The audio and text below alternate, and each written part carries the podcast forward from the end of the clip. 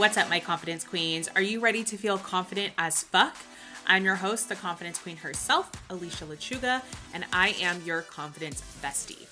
I went from trying to shrink my body in order to find happiness and approval to finally letting go of dieting, others' opinions, and inspiring hundreds of women along the way. This podcast is all about confidence, living unapologetically as yourself daily, and ultimate self-love. This is Confident as Fuck. Let's do it. Welcome back to Confident A F, Confident as Fuck, all the things. Thank you so much for listening. I am here with my friend Emily today, and I am so excited because Emily is a confidence coach, but also she works in the church, correct? Let me make sure I'm I saying do. that right. Okay. Yeah. So everybody, welcome Emily. So excited to have her on. We met online and I was really struck by her messaging because she talks a lot about how being confident sometimes is resisted in the church space, right? So um, a traditional church base, space is what we're talking about here. So I'm really excited to dive in and talk about how can we be confident, but still live in God's image. For anyone that's listening and you're like, I want to turn this off because I don't believe in God or whatever, just replace God with anything that you feel. We're all talking um, just about being confident and still like touching on that humble piece, I think is what we're going to touch on a lot. So welcome, Emily. Thank you so much for coming. Hey, Alicia. Thanks for having me. I'm really excited. Thank you so much for coming. I'm so excited too. Um, let's start with, tell us in your words, what do you do? Okay. Awesome. So I call myself a worthiness coach. I'm also a podcaster. What is born from my own story is how I coach and, uh, how I look at the world is when we're trying to prove who we are, or we're trying to prove that we're good enough, it leaves us exhausted. It leaves us striving and not very confident because we're always trying to measure up. We're like, are we good enough? Or do, are we doing enough? Who are we? You know, in different contexts, we change who we are and um, it destroys our confidence. It destroys thriving when we're just trying to be good enough. So when we learn to own our worth, that we're already worthy, that we don't have anything to prove, we can then be confident in who we are uh, rather than trying to fit in.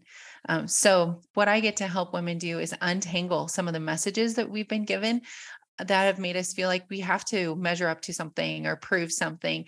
And you mentioned church, like a big piece of my story was growing up in church that told me exactly what to believe, what to think, how to dress, how to speak, you know, like there was definitely a mold to like try to conform to in order to be accepted by God and by people. And I was desperate for that belonging. And I tried really, really hard to fit in and to just be good enough. And when I understood God's unconditional love for me, when I did get rejected by the community I spent my whole life trying to be accepted by, people that loved me and valued me and saw worth in me that I didn't see in me, man, that changed my life. So I get to be that person for people. Um, so I think that was a roundabout way of saying it all, but uh, I get to help you own your worthiness so that you can confidently be yourself. I love that you touch on worthiness so much. And I apologize. So not confidence coach, worthiness coach. You're I good. Love it. You're good. Um, but worthiness has so much to do with our confidence, like you touched on. And I love that you touched on not only that you were looking for worthiness from God, but you were also looking for worthiness from people within the community and just people in general. But mm-hmm. I'm like, I can so totally resonate with that. And I know a lot of people probably listening can resonate with that as well. A lot of the women that I talk to, the reason that they're in the work they're in now is because of how they grew up and not being accepted, or maybe not even not being accepted, but the perception that we may not be accepted if we veer from whatever mm. we're whatever we're brought up in. So I love that you touched on both of those things. Um, worthiness is such a huge part of my work as well. So I'm so excited to talk about it. And yeah. Yeah, let's uh, dive into a weekly fave real quick, and then we'll get into the good stuff. So are you loving anything this week? Oh my goodness. Uh, there's a song that's on repeat. Um, Speechless by Naomi. Oh my goodness. I can't remember her last name, but it's on from Aladdin. Ooh.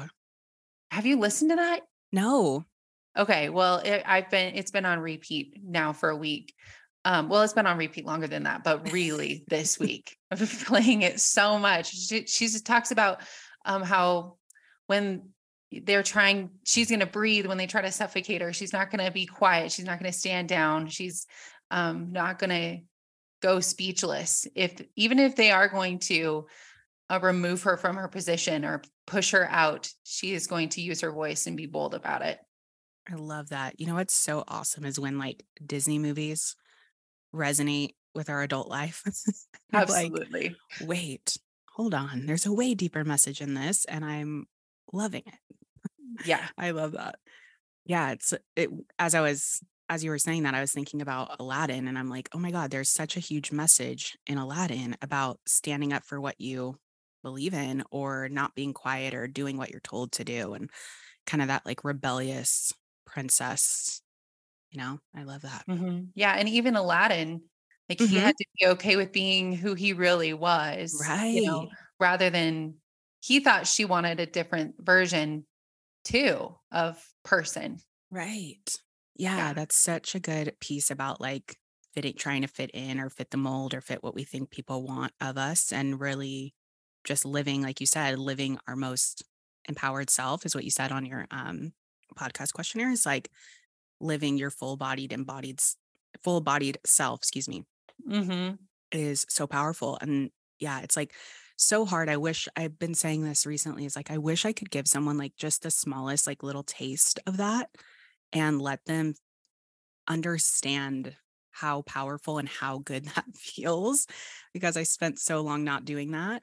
And so yeah, if we could just give like a little tiny little taste, I feel like that might be my life's mission, is like, just let me give you a little taste of what this feels like. And then as soon as you start to uncover it in yourself, it's like tenfold.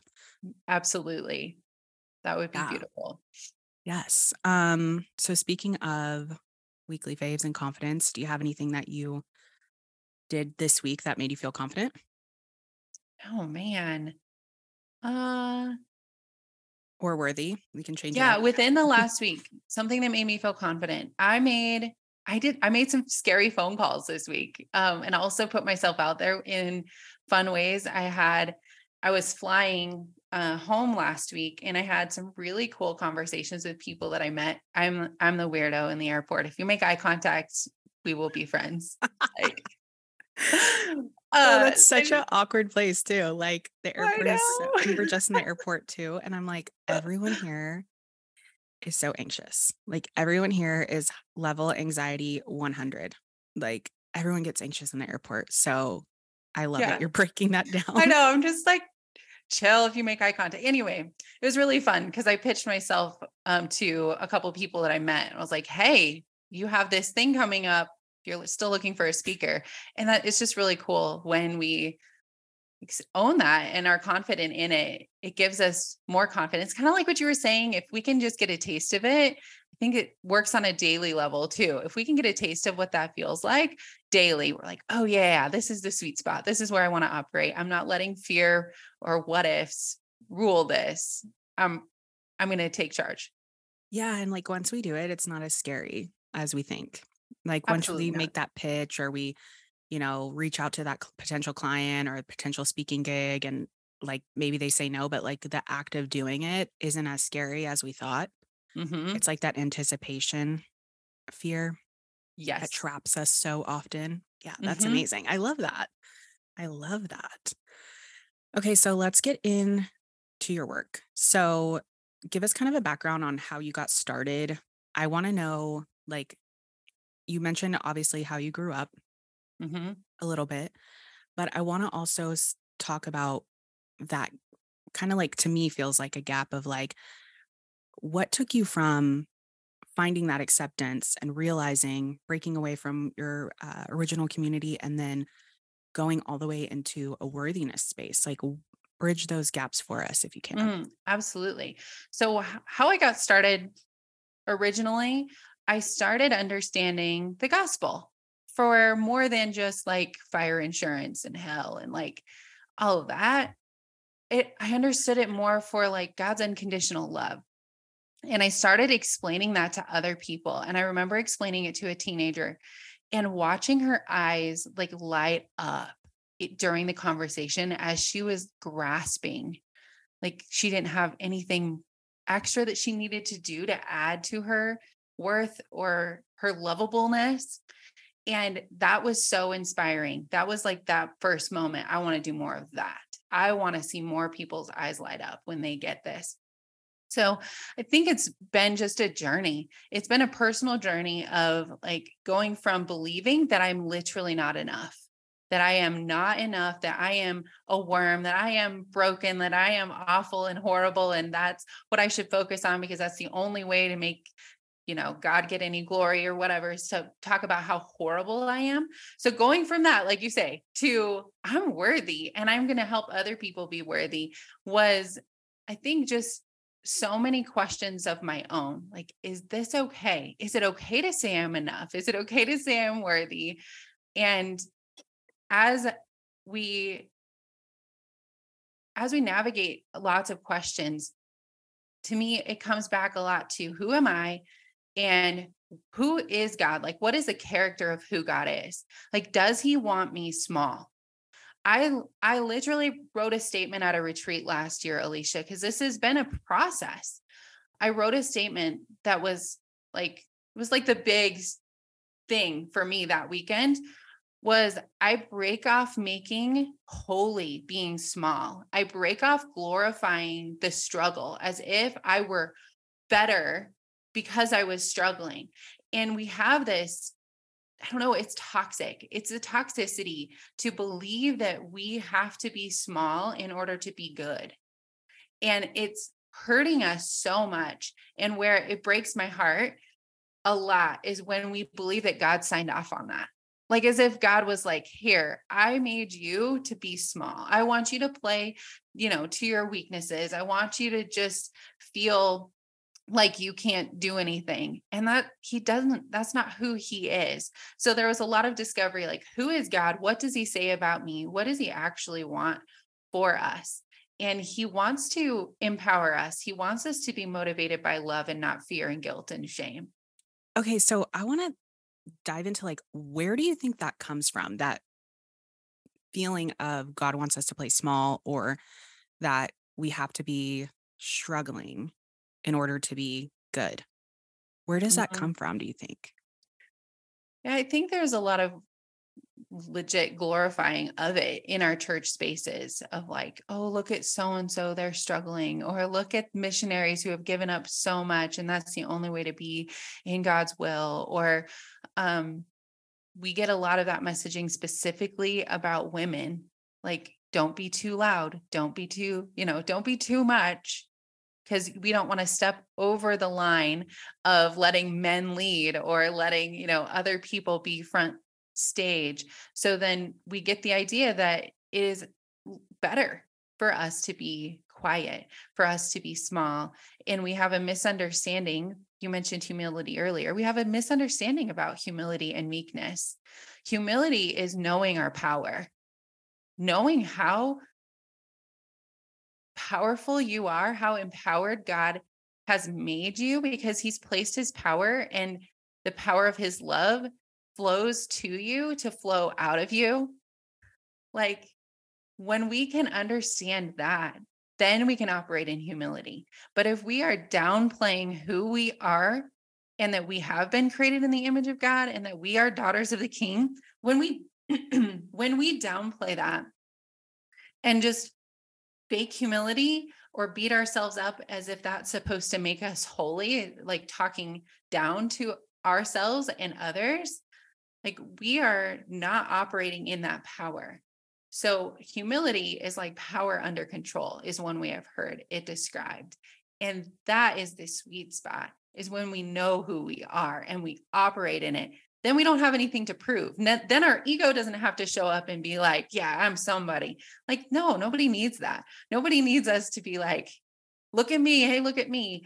it's like that quiet confidence that even if we aren't the one leading from the front of the room, though there's so much room for that, but it, even if we're not leading from the front of the room, there's an, I don't know, an aura, a presence of your confidence and worthiness and power on you.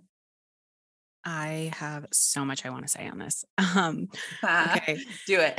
Well, I love it because you mention so many different things. So quiet confidence, I talk about that a lot too, is that like going in these different levels of confidence in my own confidence journey. Like I think uh, my friend and I were talking about this this weekend is that like when we first start to become confident or assertive, we're like, oh, that means I have to let these people know, or I have to stand up for myself and I have to be, it almost comes off like you don't know how to do it. So it almost comes off um, like bitchy, but confidence really is very quiet. Like they, what is that saying where they're like, oh, I, I move in the big people move in silence or something like that. But mm. quiet confidence really is like the top, to me, the top level of confidence is when we're just doing our thing. We don't have to prove it. We don't have to use our ego, like you said. So I love that. And you said humble. What was the phrase that you used yeah. um, to describe humbleness? Power right. under control. Power under control. So good. So good. And the last thing I wanted to touch on is like, I grew up in the church as well. So um, there's a story that I always think of when I'm like trying to downplay myself. And I always think of that story where Um, and I'm going to probably butcher this story because it's been a long time since I've heard it, but God gives that, or the Father gives out talents, which talents, I guess, was like a coin or money, right? Mm-hmm. But if we take it and paraphrasing it to um, modern day language, right? God's giving these different talents, one son, and you can correct me because I might be putting two stories together, but I think what happens is he has two sons, he gives them the same amount of talents, but then one son like squanders it away. The other son is like diligent, saves his money, invests well, whatever, does well with his money. The second son squanders it away, leaves the dad, comes back and is like, oh, I think the other son actually buries it or something. Anyways, I think he buries the talent. Am I right there? Yeah, I think you're mixing two stories. Am I? Okay. Okay. I'm, I'm curious where you're taking it. Well, so keep going. Okay, let's Let's just say that that was the story. um, I always think of that because I had somebody one time in um, probably like a youth group or something explain to me that like the way that story can be related now is that God wants us to use our talents to the best of our ability. And that's kind of what you're talking about is raising ourselves up to be our most empowered self. And we don't have to do certain things like you were talking about missionary work. Giving up everything like that is so, so amazing. And every time that I have, we have like missionaries coming to our church, I'm like, oh, maybe I should be doing that. Or like, maybe I should be doing more. But then I have to remind myself, like my talent and my way of being my most empowered self is showing up online, showing other women that you can be confident. Like that is me. So it doesn't have to look a certain way. So now that I gave you my mixed up story, correct my story and tell me, tell me what story it actually is. Yeah. So the, the story of the talents, I think you had a little bit of prodigal son in there too. Okay. But, okay. Yeah. Okay. So the story of the talents he gives, I, um, I think there's different accounts, but in one account there's, he gives one person ten talents, one person five talents, and one person one talent. And the person with ten talents, like goes out and invests it, like you said, and is like wise with it. The first, the second person with five goes out and invests it and does good things with it. And the first person or the, like the third person with just one talent is so nervous to use it and so nervous to lose it and to not use it the right way that he just buries it. And I definitely had those two stories mixed up, but for me, it worked. Yeah. Hey, it works. Um, so when we bury that one talent, because we're afraid of using it wrong, we're afraid of losing it, we're doing ourselves a disservice too, where we are missing out on the opportunities that are in front of us. Even if, even if you're listening to this, guys, and you're like, Alicia is so confident. Emily, I can't believe, like, you're a confidence coach or you're a worthiness coach and all of these things. And you're thinking, who am I? Like maybe you have one talent, maybe you have like a gift, and I'm not like saying that is, that's not small. That's a big deal. And we need you to use your one talent or whatever privilege or opportunities that you're given, and you can shape the world around you.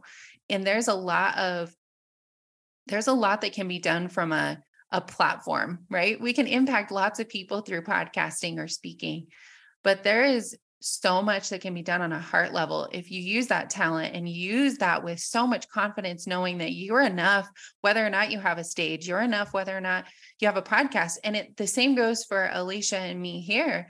Like if we lose our podcast, if somehow the internet crashes, we can't have our identity tied to that. We are confident women of God, the way that we are in our local communities too. So whatever calling each of us has, there's so many modalities to do that right with the people like within arm's reach of us. Totally. Hello, Queens. It's me coming in to interrupt this podcast episode.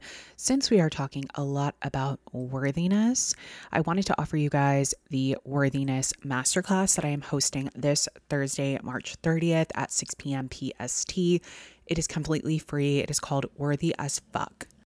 If you are someone who feels like you keep repeating the same cycle over and over, week after week, if you feel like you are always running, running, running, and you're never getting to your destination, my hand is raised right now because that was me until I really tapped into my own worthiness, leaning on my own understanding and really taking my opinion as number one and not relying on outside validation. This is the masterclass for you. We are going to dive into all these things and more in this ninety minutes. In this ninety minute masterclass, I am going to teach you how to create worthiness in your own life so that you can start taking action from a place of clarity. We are teaching you how to unwrite the story, release the story that you've had for a very long time, and create a new story based on clarity and based on your ultimate worthiness. Again, this masterclass is one hundred percent free. It's ninety minutes. It is going to be linked down below for you guys in the show notes. It is this Thursday, so make sure that you register six p.m. P S T. If you can't come to the live version, of course, it's going to be sent out afterwards, so you can still get all the access to all the amazing content that is going to be in there. I cannot wait to see you ladies there. And now back to the episode. Totally agree with that. I could not agree more. I was speaking um, to my husband yesterday about a friend who also has a podcast. Um, and she was, well, I guess I can say her name because she talked about this on the podcast, but my friend Eden, I was on her podcast. She also was on her episode released this week. And she was saying on her podcast that she was saying like, um, that I was such an expander for her. And just by having our conversation, her being on my podcast and just the way I was showing up, and I listened to that and I was telling my husband like, oh my God, like how amazing is this? Not because she shouted me out on the podcast. Like it would have been the same if she came and told me, you know, in a message, but the way that just me being me allowed her to be more of her mm. and how amazing that is. And I was saying that it doesn't matter about the podcast. It doesn't matter about if it's on social media, because that could have happened just in daily life. And I'm sure it does happen in daily life, um, not just with me, but with anybody else who's listening to this, is you can affect someone just by being you can affect someone else's life and allow them to be more of them. Mm-hmm. And that is so Absolutely. Freaking powerful. Yeah, it is. When we stop living with limits, we think we're going to hurt people somehow. And I'm teaching a class th- As of the day that we're recording this, I'm teaching a class this afternoon on self-love. And I was just thinking about this. We think we're going to hurt other people by being ourselves. We think we're hurting other people when we prioritize our own needs. Like we have it like backwards. When we prioritize our own needs, when we're bold in our limits, when we're bold in our capabilities and who we are, other people, we're giving them permission, whether we realize it or not, to be that too. Yeah, I love that so much. That's um, a question I commonly get asked when podcast guests come over to my house, because my studio's in my house. Um, there's a lot of pink in my house, and they're just not only in the podcast room, but just in my house in general. And um, people always ask me, like, how does your husband like feel about this? Like, does he care like about like the pink stuff or, you know, it's a, it's obviously not this room. Like it's a little toned down. Um, but they're always asking me, I want, like, I've had multiple people ask me or even say, my husband will never go for this. Like my husband would not allow me, you know, to have like a pink spatula and a pink pan, you know, and people always ask me what he thinks of it. And I always say he doesn't care because me being fully expressed as me is like the best thing for him. It allows me to be a better wife. It allows me to be in a better mood. Like it allows me to just be me. And so that's ultimate joy for your partner. Like how exciting if your partner is just living out their dream and doing their thing and, you know, fully expressed as them. How exciting for you as a partner, because mm-hmm. you're like, oh my God, look at them go. Like, yes, you know, it's, it's so awesome. So I think that speaks to what you're saying is the bigger that we show up, the more us and the more room that we take up just by being us, we have it totally backwards that that doesn't hurt people. It actually allows them to be more of them. We don't have to be worrying about each other's feelings or worrying like, am I stepping over your toes? Am I taking up too much space in this convo? Like it just, it seamlessly mm-hmm. works if both people can be on that level. Absolutely. Yeah. I think we accidentally live with a lot of resentment that we're not even communicating because we don't even, when we don't allow ourselves to be authentic and real, we can end up with resentment towards maybe that spouse who is like, oh, no, no, we can't do pink in this room. We can't do, or whatever. Like, then we end up bottling up this like disgruntled feeling towards them without even recognizing it because we aren't asking for what we need and what we want and what would actually bring us a lot of pleasure and joy. Yes. And I love the point about asking for what we need, because this recently happened is I had to ask for something that I needed, which was actually kind of out of line what I asked for, but you know, whatever. It's what I needed. And um, the person has the ability to say no. And that's exactly what he said. I did not like it. Of course, I was like, why can't you give me what I need? But the point wasn't that he was going to say yes or no. The point was me asking and saying, I need this. I need you to reassure me on this. I need your support here. And he was like, I can't do that. Like, I can't, I'm sorry. Like, I'm, you know, I'm full to the gills. Like, here's what I can give you, but to, to do that, I can't. And that is also really beautiful, right? Because it was a huge piece of growth where I was like, okay, well,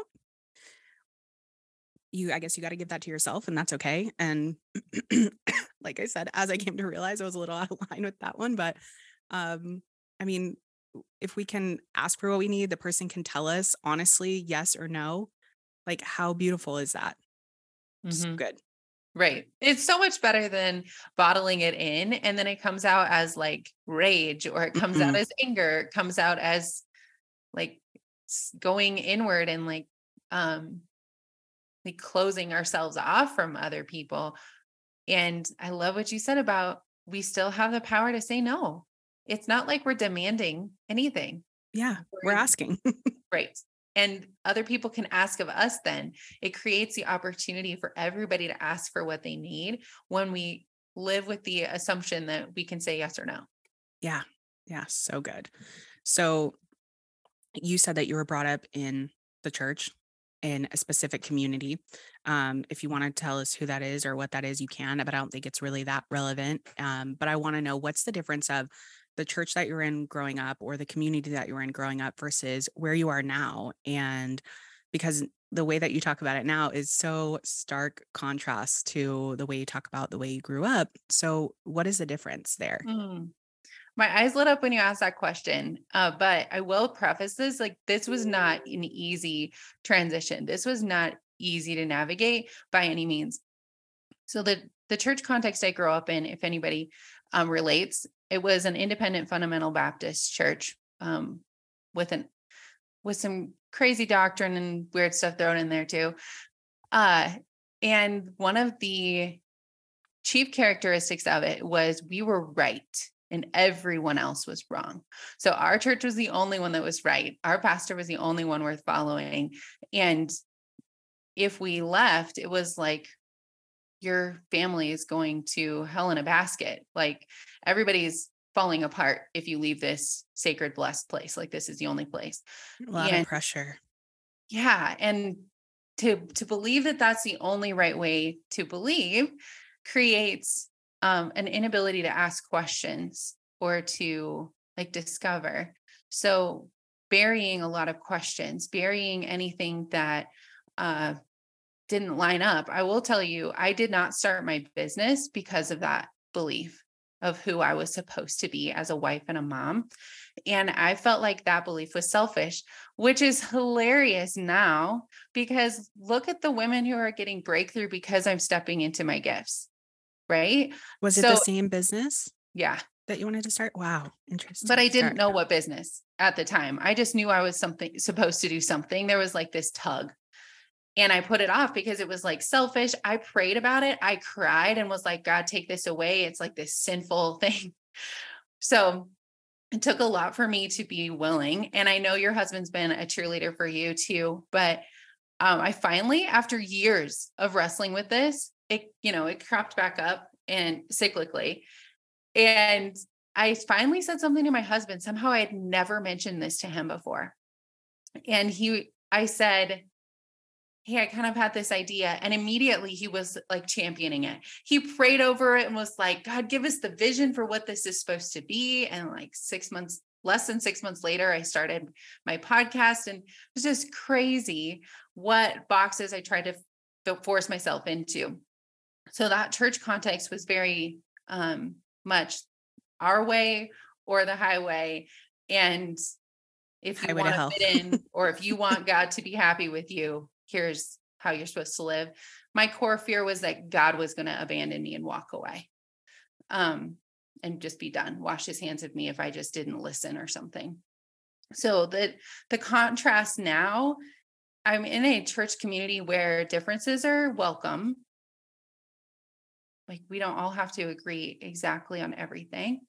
Um, my voice is valued, and it still surprises me sometimes when my opinion is asked for, like, oh yeah, this is what I think.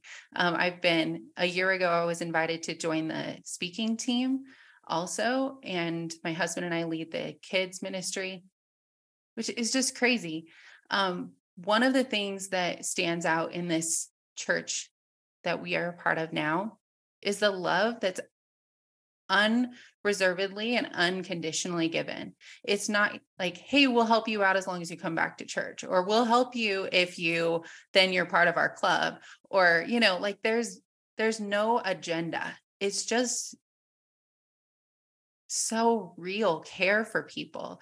And I'm still learning to trust, even in a, even in an environment like that, where I feel mostly safe. Sometimes I'm like, am I, am I okay here? And legit, I want to throw a tantrum sometimes, like a toddler. Like, if I threw out that I believed this or believed that, or if I just like went off, would I still be okay here? Would I be welcomed here? Like, I want to test the boundaries and the limits to make sure that they're actually, I am safe. Um, I don't think I've done that yet, but it's still like tempting to want to test, like, are these people still trustworthy? Um, so it's been a journey. We've been part of that church for two years and still growing and learning what it's oh, like to be part of a healthy community. So your journey is like relatively new. Is yeah. that right? Wow. Yep. That's amazing.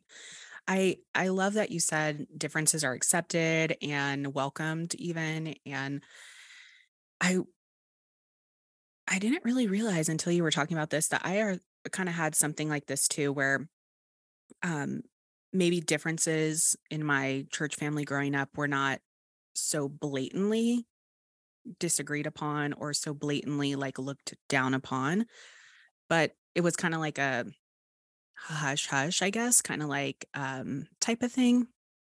And this might maybe me projecting too. I'm just thinking, but processing it as we're talking, but, um, I definitely had that fear going to, um, a new church here in California when we moved. And my husband actually was the one who kept pushing us to go to this church. And I was pretty kind of resistant, like not, not because of the church, but because of my past probably. And I would always tell him, like, when we would, you know, miss a few weeks and then we would go, I would be like, oh, I'm like a little nervous to go. Like, I'm a little nervous. Like, I don't, I don't know. Like, are people even going to like want us to still come?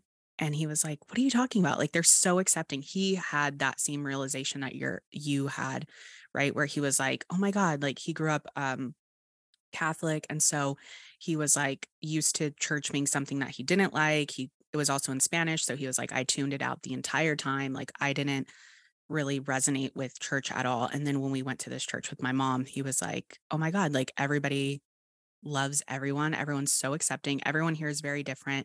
It's just a lot of love that you could feel in that building.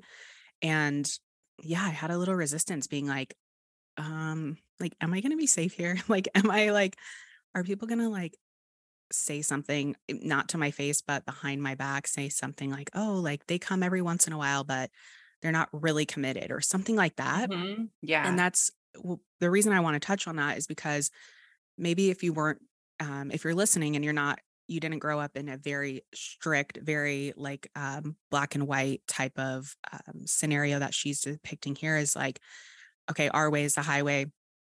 If you don't, if you disagree, you're out basically, or you can't disagree, or you can't even question. Even if you didn't grow up like that, there may have been subtle, you know, nuances or hush hush things under the, under the table where you may have still felt that type of like judgment. Um, and I think it's worth re-exploring. And this can apply to anything, not just church, but it can apply to anything.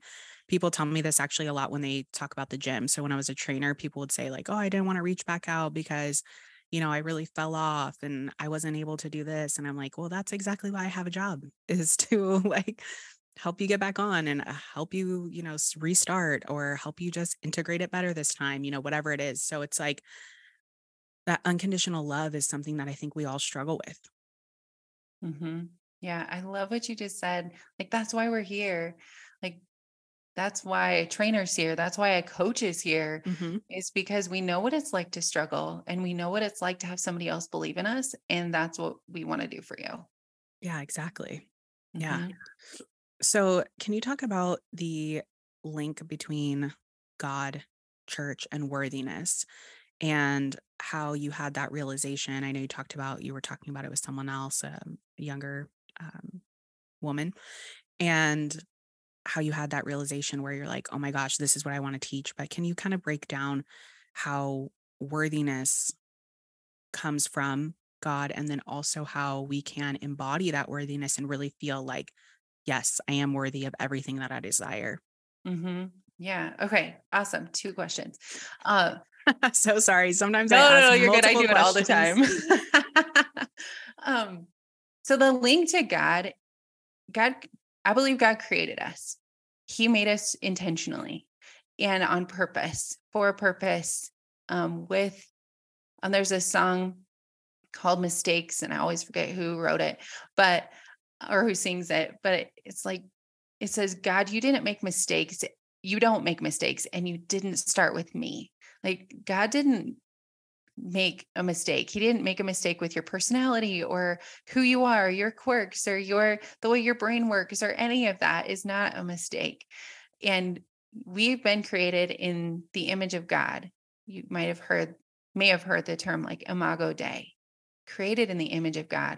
And that basically is all of our humanness, like all of our, who we are on a soul level has been created by God. And we have been created to love others and to love God. And I believe we're enough.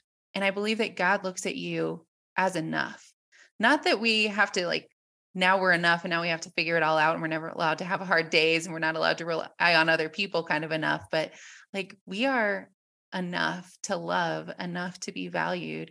And I think it's really important, especially for those of us who do believe in God and follow Jesus, to know that it's okay to say I'm worthy and I'm enough, because a lot of times the church messaging like I, I referenced earlier, is like, you're supposed to think you're so horrible. And that's the only way that grace works, is you're so terrible, you know? And it's not that, it's that you're so valuable that God loves you and he moved heaven and earth to be with you. And that was, that it was his demonstration of love towards you. And I believe that even the Bible demonstrates or shows us that God loves us, even if we don't believe the same way as someone else. And that is key and crucial for us as Christians to value other people, not just to have a relationship with them, to get them to change their beliefs or to get them to see the world the way that we do. We have to value and love others the way that God does. And this is kind of feeding into that second question, where we you projection, where we project our fears on other people. Like, we can't say that they could believe that and still be loved. We can't say that they would, they can believe that and still be worthy, because deep down inside, we don't believe that we would be worthy or loved unless we toe the line. Whether that, like you said, whether it's black and white beliefs, or there's just a couple in whatever category that is like the must-haves. And I do believe in truth, but like we, we have to be careful that we're not tying our identities to our beliefs. And uh, then we project on other people and are like, well, you're not worthy, because we have an insecurity inside of us that says, if I did that, if I acted that way, if I talked that way, I would not be enough. When enoughness is something that's inherently part of us, which is that God piece. Like, we have inherent value and worth by our maker and our creator. So maybe you can tell me again, that question, that second question. I want to make sure I get it. I have some ideas, but. Yeah. Just like, I think you explained it beautifully, like God worthiness, where that comes from. And then like, how do we start to embody that full worthiness? Like, that's a huge concept that I talk about a lot in my work. And we talk about it um, from the context of body, but, you know, as I teach about self-love and loving your body just as it is right now, it expands everywhere, because I always say this, like the way we show up one place is the way we show up everywhere. So how do we start to embody that? How do we start saying like, okay, just as I am right now, no matter what I've done in my past, no matter what uh, sins I've committed, or, you know, what my body looks like, or what my business is doing, or what my career is doing, how am I still worthy right this second? And how can I, mm-hmm. how can I get there? How can I get to that mental place? Yeah. Okay. So the process that I use in my coaching is like, first we start with the words that we're saying, because I think it's the most accessible place. Like, what words are we speaking over ourselves? Are we saying, oh, I'm so stupid, I can't believe I did that? Like, there's so many reasons we might be saying that, but what words we use matter so, so much. So we start with our words. Like, what do we want to believe? We want to believe that we are enough. And maybe we know it's true, but part of us is still resistant. So start with some affirmations, affirmations like, I am enough, I matter, my needs matter. Uh, I am allowed to rest. My worth and my value are not in what I produce or what I contribute. I am inherently valuable. Like, start with some, some affirmations. And then the second layer is our beliefs. We have to get down to what we believe, like, because our beliefs fuel the thoughts, words, and actions that follow. So what belief is underneath there? That belief that maybe you're not enough unless you are producing. Maybe the belief that people are going to leave you if you're not producing or if you're not measuring up. So I'm I'm using like the productivity side. You can apply this to anything, whether it's your size of your body or what you're putting in your mouth or um, how you're showing up or what you're believing, like anything will apply here. So first, words, beliefs, and then we, we have to get down to the core fear that's underneath that. And this is something that you can do by yourself. I think you can do it, like place your hand on your heart or wherever you're feeling it in your body. You can do this with a coach and with a therapist.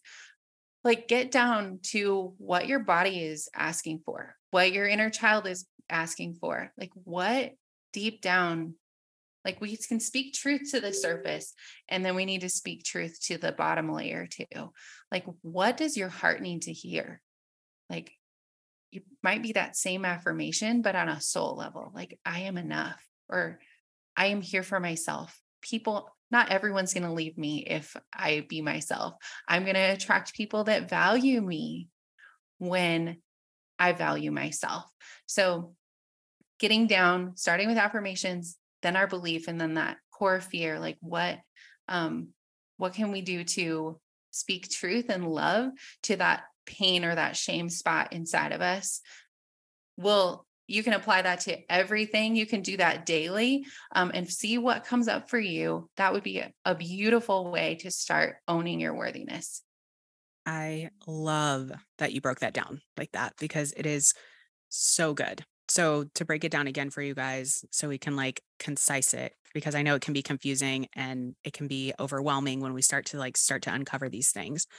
So the first one that you gave was our words. Words, right? Affirmations. Everyone knows that, right? Affirmations for me were really, really big, but even more than affirmations, removing certain words from my dialogue, like broke was a big one I had to remove. Broke, stupid. I can't believe I did that. Like, you know, things like that where we're just putting ourselves down. So even as much as affirmations, we have to also remove that negative self-talk, and we do it so much more than I think we re- realize. Second one, so wordings. Second one was beliefs. So what is that belief? And that can look like, like you said, is someone going to leave me because I'm not showing up in this specific way for them? Or, um, there was another one I thought of when you were talking about that, and I can't remember it now, but beliefs. And then the last one was what's underneath that belief, which is fear. Most of our beliefs are driven by fear, which drive the way that we act. So wording, beliefs, fear. And the fear is probably like the hardest one I feel like to uncover because it's the deepest layer, but mm-hmm. It definitely is. Like, to give you guys an example, I was speaking with someone this weekend, and she was saying that she was having a conversation with someone, and she was a little bit nervous to that the person wasn't responding in their normal way, right? So she sent a text that she couldn't show up for this person in a specific way, and because she was busy, and the person didn't respond how they normally did. So she was worried, right? Oh my gosh, maybe I hurt their feelings, or maybe like, you know, do you think she's really mad? Should I talk to her? And I said, well, let's like take her out of it, right? Because her emotions are her own emotions. She can deal with those. Let's deal with yours. Why are you nervous that you may have upset her? Or why are you nervous, not about her, but why are you nervous that something you did, that you were acting in a way that you just explained to me was totally within valuing yourself, right? Giving time to yourself, being able to be there for your kids, whatever it is, and prioritizing you. Why are you nervous that that would now upset this person? What is behind that nervousness? Because nervous is just fear, right? So unpacking that with her, she's like, oh, I think because I'm nervous or fearful that if I don't give all my time or all of myself to this person, then, then I will not be valued, and maybe they'll leave. Or maybe they'll freeze me out for a little while, you know, and it doesn't always have to be this whole like leave, gone, they're out of your life, but it could be that they don't show up for you, or that they freeze you out for a few days, or that they start acting in a different way toward you, right? Those modalities can all shit, all be different, but we have to uncover that fear and what's underneath it. And I think that's the, it's hard. It's really hard. And having a sounding board, like you mentioned, a therapist, Um, a group or a coaching program or whatever it is, even with yourself, if you can really get in deep and find like, what do I actually need? And then, like you said, then giving love to that inner child. And this is what I love about religion, as I've been exploring other religions and studying other, um, other religious texts, just because I'm interested in it, um, which was also a hurdle for me because I'm like, um, am I allowed to like study Buddhism? But it's so interesting to me because it is, it's so synonymous, like all, not all religious texts, but at least the ones that I've studied, like as I study Buddhism and their practices, so similar to, to what God actually is saying. It's just like in Buddhism, they talk about um, mindfulness and giving love to this piece that is bothering you, or giving love to a good situation, or whatever it may be. And it's mindfulness, right? And that's exactly what you're talking about, is giving love to that inner child and saying, I hear you. Tell me more. What's your real fear? And how can I give you love? Mm-hmm. Absolutely. So interesting. I would add to that too. Um, th- it might take time to even hear something. And the same goes with God. Sometimes it feels like there's like, what is going on? There feels like a disconnect, but the same thing with our inner child, or when we're trying to get to those wounds, be patient with yourself. It might not be right away. It might not be something that um, is like a flashing light thing. It just might be you offering compassion to yourself. And over the course of time, you'll, you'll discover something really valuable, or something that was a past pain that you can work through that right now feels really cloudy. So don't rush it.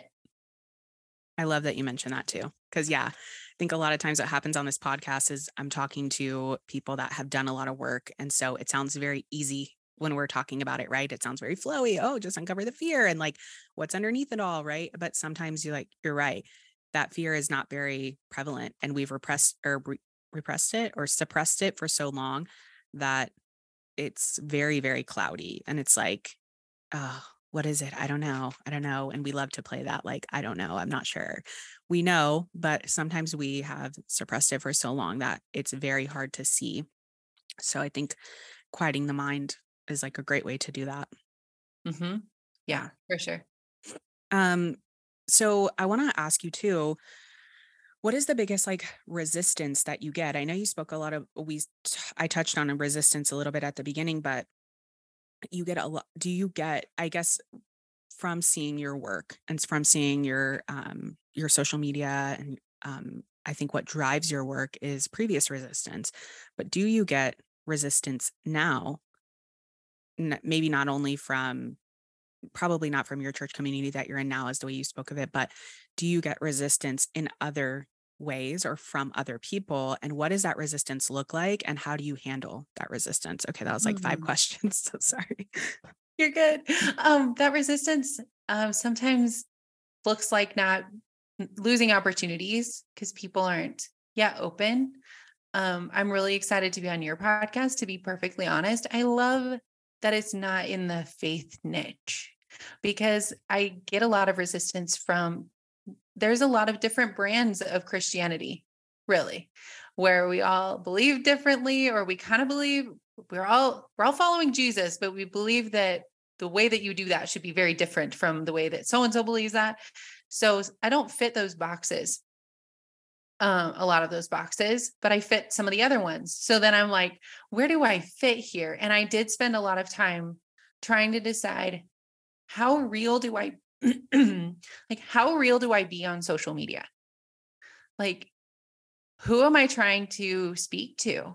Am I trying to speak to the past version of myself? Because maybe she wouldn't be ready to hear this part. Or how do I, you know what I mean? Like, who, how do I show up? How do I take up space? And it became a really unhealthy spot for me to be in, to try to gauge, like, where, what do I speak on? What do I talk about? What do I make sure I don't talk about? Because it, it puts me back in that performative Mm-hmm. place where I'm performing in order to, for people to accept me. It's just followers in business. And it's so not good for me to operate in that space. So I have found that there are just as many people who are ready to hear this as there are not. And I think it was probably close to a year ago, I started just saying, I'm ready for like more eyes on my business, or um, I want to attract people who are ready to do the work. That way they can meet me right where I'm at, and I can meet them right where they're at. And maybe they are somebody who grew up in a context that I did, or maybe there's somebody who didn't, and I can help them both. So that I do get resistance from people who aren't ready to hear it. And I'm, I've learned now to be okay with that. Um, so that I don't have to filter who I am in any spaces. I am obsessed with this answer because it is so true. I think we spend a lot of time filtering And a lot of time asking ourselves, like, where do I fit in? Like, in, you can even apply this to social media, right? And what you were speaking on is like, where do I fit in in this space? Like, where do I fit in? Why am, how am I different? And I think those are important questions to ask, but not at the cost of filtering ourselves. Mm-hmm. Right. And yeah, and once you like let go of that, it's just so good, because then, like you just, your point exactly was, there's so many, there's just as many people that are ready to hear what I'm going to say than are not. Mm-hmm. And if they're not ready to hear that, then maybe they're not the right client, or maybe they're not the right person to follow me. That's why I always talk about like losing followers, if we're talking about social media here, or losing friends, if we're not talking about social media, losing people in your life. Like, sometimes that is a great thing, especially mm-hmm. when we're talking about people that don't align, or that people that um, aren't ready to hear the message that we're saying. And yeah, that's like, I used to spend so much time filtering, like, oh, maybe if I like, I need to say it this way or that way, or, you know, what if I'm not including this person? And, you know, a past version of myself that you spoke on as well. Like, I don't want to attract the past version of me, because she would have been like, no, I don't want, want to hear that. She would have been right. so resistant. Yes. You know? Yeah. And uh, I'm so glad, I have to just say this too, is I'm so glad you're on the podcast, because I, re- I think I reached out to you maybe at, because I saw your thing, I think. And I was like, or when I asked you to be on the podcast, I was like, I hope that she says yes, because my podcast has a lot of profanity in it. I'm trying to at least filter myself a little bit for you, but I don't like, care. You're um, good. I was like, I hope she comes on, because I feel like this is such a good topic that I feel like a lot of people can resonate with. So thank you mm-hmm. for coming on. Thank you for being open. Thank you for coming. Seriously. You're welcome. You know what's really cool? Um, I was just telling my sister last week, I was, um, there was a gal I was talking to, and she made me nervous because I wasn't sure how churchy she was. And I still get nervous. And I was telling my sister, she like, she said, She said, you're a badass. And she said something else about like, somebody needs to get their shit together. And I was like, I was so glad that she cussed, because then I like felt okay. And I was like, I should probably do that more, because like my pastor cusses, and like these different people in my life, I'm like, oh yeah, we're not too, we're not, we're not too high and mighty. And right. so it's just like, I don't know. It's good. Yes. Yes. I love that. That's something that I really love about the church that we have been going to here in California, is that like tattoos are accepted. Like people with tattoos are, are fine. Wearing a hat to church is okay. Like that wasn't okay for us growing up, right. you know, like nope. wearing a t-shirt is totally fine. Coming in late is fine. Like we're just happy that you're here at all. And like, I think that's such a, a good thing, is like being really accepting and being very open. But yes, I was a little bit like, oh, I hope she says yes. But, and even preparing for today, I was like, okay, I hope that, you know, like, am I going to like, what can I ask her? Or like, I have to make sure I'm good or whatever. Or like, I wonder if I should cuss or not. And then I was like, no, like she's coming on your podcast. Like you're going to amplify her voice, but you also have to be yourself, or else it's going to be a weird podcast. Yes, totally. I love that. I don't know. I love the realness of this conversation. Like we, we all still struggle with like, hey, I want to be accepted. I want to be in this person's space. How much am I going to be too much for that person? Mm. Or am I going to be not enough if I'm not cussing or in this space, or like, you know what I mean? Yes. Where we like, we're all doing this game in our head, and it's exhausting. So we should cut it out, because like you said earlier, and we've alluded to it twice, but I'll say it in a new way. We are magnetic. We as human beings are magnetic. We attract the right people to us when we are being our true selves, but magnets also repel. You will repel the people who do not value you, or maybe that you're just not their thing. You're just not their vibe. It has nothing to do about you or them. You're just like, you're not meant to be Um, besties or collaborating. And that's okay. And we all yes. can be okay with that. Yes. such a good point with that too, is that like, if you've ever had, you know, a group of friends, and obviously you probably have somebody in that group of friends that you're very, very close to, and that you just immediately met and you clicked, right? I have friends like that. I also have friends that it took me a while to warm up to, and that's okay too. And then I also have people in my community that they're close in my community, but I just, for some reason, we just don't vibe like this. And that is okay. I had to really, like, expanding the podcast community, I had to really realize that it was okay that I'm not B F Fs with every fucking person in that community. It is okay. Like, mm-hmm. It is okay if I'm like, oh yeah, like, have nothing bad to say about her. I think she's doing great. I value her being in this community, but I don't want to like be friends with her outside of this community. Like, that's okay too. I don't have to be besties with everybody. Right. Yeah. yeah. If people, you mentioned obviously your business, your coaching business, and you also work in the church, but if people are like, hey, I'm really resonating with this, and, you know, I grew up in the same way, or some of the things that you were saying resonate in a different way for me, how can someone get in your space? How can someone work with you? What do you have going on? Yeah, I have multiple ways to work with me. I have one-on-one options. If you're ready to go deep, if you're ready to just own your worthiness in every area of your life, I would love to work with you for a whole year. I have group programs. If you're just there, if you're like, give me the tools, I want to know how to own my worth, and I kind of want to, I want a little bit of help and support in a group, I got that for you. Um, and what I would love to do is send people to my website, Emily K. Louis, that's Emily, the letter K and L O U I S dot com forward slash confident A F. And I will have a page there with resources that I think will be specifically um, an encouragement to your listeners. So I have um, a worthiness meditation that I think they will love, and I'll link to that on that page. So all of it will be there. I'll link to my podcast, Abundant Grace, on that page too. Again, that's Emily K Lewis dot com forward slash confident A F. Yes. And I'll have it linked for you guys in the show notes. And I just want to say a huge thank you, not only from me, but from everybody listening. Thank you for doing that, because I think navigating like, wait, I'm not super religious, or maybe I didn't grow up in, in this way, but I, you can still benefit from what we're talking about, is worthiness and confidence. So mm-hmm. Thank you for, for sending that over. I saw that on your questionnaire too. I was like, oh my God, no one has ever done that. So I was like, that is seriously so helpful. So thank you. And that'll be linked in the show notes for you guys, along with her Instagram, anything that she has going on.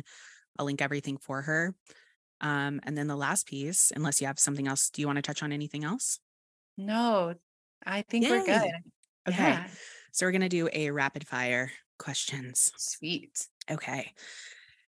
I usually like pull some of these out of my hat. So um, if I pause for a little bit, that's why. But um, let's start off with the easy one. What is your favorite food?